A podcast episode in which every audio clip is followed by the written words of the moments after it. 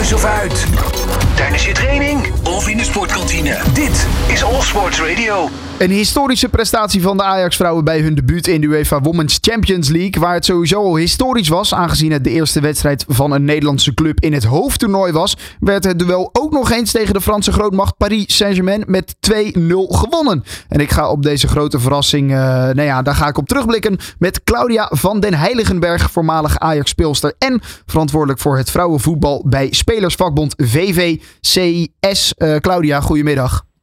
Goedemiddag. Ja, uh, dit was een, een, mooie wedstrijd die ook werd gespeeld in de arena. 15.000 man die erbij aanwezig was. Dat was natuurlijk allemaal al hartstikke mooi. Een Nederlandse ploeg die uh, nou ja, in die Women's Champions League mag aantreden. Maar dat ze dat dan ook nog eens weten te winnen, dat is wel een echte verrassing hè? Ja, zeker. Um, in die zin dat je weet dat je tegen zo'n ploeg wel echt de ruimtes krijgt.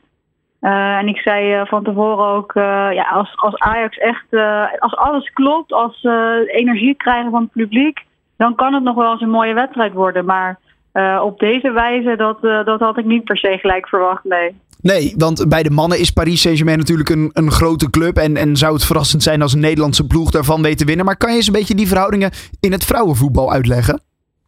Nou, PSG is ook gewoon een Europese topclub. Uh, vorig jaar kwartfinale Champions League gehaald. Uh, dus zeker uh, ook een grootmacht in Europa in het vrouwenvoetbal. Ja, hoe werd daar dan vooraf naar gekeken? Was het een, zou het een eenvoudige overwinning voor PSG moeten worden voorafgaand?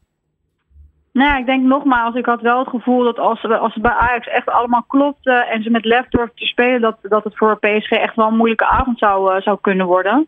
Uh, maar ja, een 2-0 overwinning is natuurlijk wel heel fantastisch. En ik vond ze echt wel Ajax ook gewoon beter. En uh, het, ja, het leek alsof PSG uh, Ajax een beetje onderschat had. Ja, ja, en dan ook die entourage. Hè? Want ze mochten het in de, de Johan Cruijff Arena doen. normaal gesproken spelen ze natuurlijk op de toekomst. nu ja. voor 15.000 man in de arena. Hoe was die ambiance daar?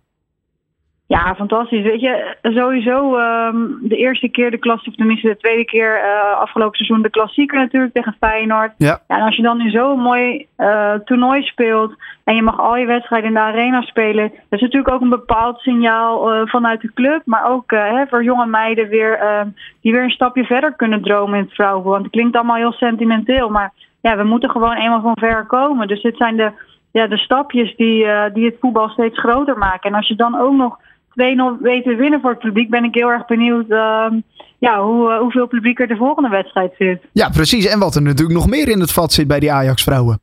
Nou ja, dat vooral. Kijk, het is een mooie overwinning en daar zijn we allemaal blij mee en daar genieten we van. Alleen, ja, het is, uh, het is natuurlijk wel de bedoeling dat dat structureel dit niveau op de mat wordt gelegd. En ja, als ze dat doen, dan kan het helemaal een mooi toernooi worden.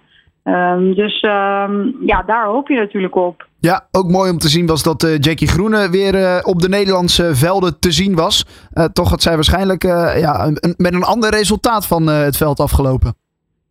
Ja.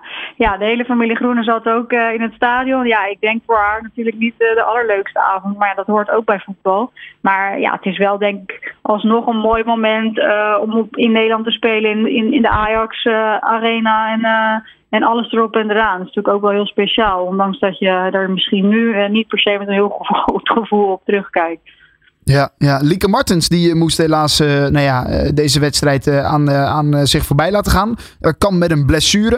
Um, natuurlijk ook een grote bekende Nederlandse voetballer. hoe groot is het gemis bij PSG als zij er niet is? Nou, ik denk wel heel groot. Natuurlijk, ja, we weten allemaal wat Lieke Martens kan. Maar aan de andere kant hebben ze zoveel kwaliteit voorin. Uh, waarvan je moet zeggen, ja, die, die, die moet dat ook gewoon uh, dat niveau kunnen laten zien. Ja, en dat was in afgelopen uh, woensdag zeker niet het geval. wat natuurlijk heel fijn was voor Ajax. Ehm, kijk, zij wordt gemist, maar er is genoeg um, in die ploeg die dat kan opvangen. Ja, maar presteerde Paris Saint-Germain dan echt ondermaats? Of was het vooral Ajax die gewoon heel goed gekeken had naar het spel van Paris Saint-Germain en die nou ja, gewoon een goed strijdplan hadden? Nou, ik denk een beetje van beide. Ajax uh, heeft inderdaad een goed strijdplan gemaakt. Maar, maar nogmaals, speelde ook echt met heel veel lef. Uh, tussen de linies door hadden veel, tussen in, in, tenminste tussen de linies ook veel ruimte. nou ja, en als je dan ziet wat er bij Ajax op het middenveld loopt. Een, een, meisje van 16 die gewoon de Europese top onder tafel speelt. Een Van Gol, Rosa van Gol op het middenveld die ook nog hartstikke jong is. En ja, echt het kaas niet van de brood liet eten. Ja, als dat soort dingen allemaal kloppen ja, dan speel je natuurlijk als, als Ajax zijnde een fantastische wedstrijd. Maak je nog een goal. Ja, de energie, het publiek gaat erachter staan. Ja, dat, dat, dat, dat maakt zoveel los. En dan een PSG, denk ik, ja, die het echt wel een beetje onderschat had. Uh, maar ja, die, ja, ik vond ze gewoon ook wel tegenvallen. Ja, uh, je noemde net al inderdaad die 16-jarige Lily Johannes die uh, inderdaad in de basis stond. Nou, voor haar uh, hopelijk ook een grote toekomst die, die nou ja, nog voor haar ligt. Um, nu ja. in de pool, ze hebben een lastige pool natuurlijk met Paris Saint-Germain, Bayern München en AS Roma. Dat is dan ook gelijk ja. de volgende tegenstander volgende week donderdag uit in Roma. ja, wat kunnen we daar dan van, van verwachten na deze wedstrijd? Nou, dat is ook wel weer een interessante uitslag natuurlijk tegen Bayern. En, uh, vooraf had ik gedacht dat Bayern wel sterker zou zijn dan Roma, maar het werd uiteindelijk uh, een 2-2. Uh, maar ja, ik verwacht toch dat Roma zeg maar nog um, de makkelijkste tegenstander is van de twee. Maar ja, het, zijn, het is eigenlijk uh, de zwaarste pool die je kan hebben, denk ik, ja. die Ajax gekregen heeft. Maar ja, aan de andere kant, mooie affiches, mooie wedstrijden. Uh, ik denk alleen maar dat je daar als speelster alleen maar beter van wordt en, en, en kan ontwikkelen. Nou, dat wil je. Ja, en ze hebben het tegen PSG ook laten zien. Dus ja, niks is onmogelijk. Nee, daarom en alles gewoon mooi te volgen bij de NOS. Dat is natuurlijk ook wel gaaf dat het gewoon uh, voor iedereen te zien is uh, op uh, de Nederlandse televisie. volgende, ja, week, volgende week donderdag de wedstrijd dus van AS Roma tegen Ajax in de Women's Champions League. Um, Claudia, dankjewel. En nou ja, laten we hopen op een mooi seizoen voor de Amsterdamse vrouwen in dit Europese hoofdtoernooi. Ja, mee eens. Ik hoop dat ze nou ja, ver gaan komen. Dat zou heel, uh, heel gaaf zijn. We hopen het ook. Claudia van den Heiligenberg, dankjewel.